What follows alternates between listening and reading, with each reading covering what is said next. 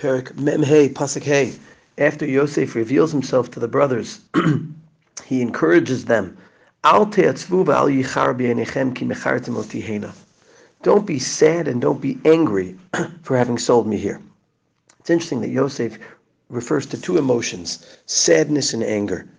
And I believe the two of them are natural outgrowths of a person being frustrated with something that they may have done, may have been involved in.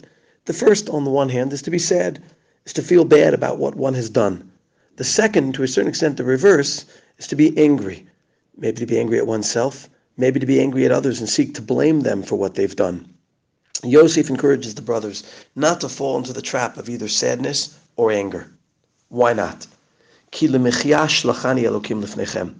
Because even though your intention was to sell me for a negative reason, God turned what you did into a positive and has sent me to keep the Jewish people alive.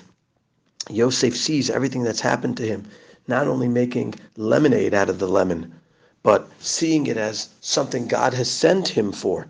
The famine is an indication that God has a plan here to use the position he's put me in to not only keep the people alive, but help the Jewish people grow into the great nation they're supposed to be part of.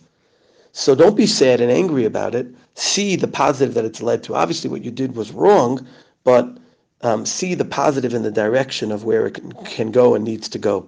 This obviously is a huge lesson about our ability to be able to see the direction in the future, even of things that have come out of a negative, and even if it's come out of something negative we've chosen to do. Sometimes when we read the Torah, we see the Torah speaking about these things, but don't translate it into our lives.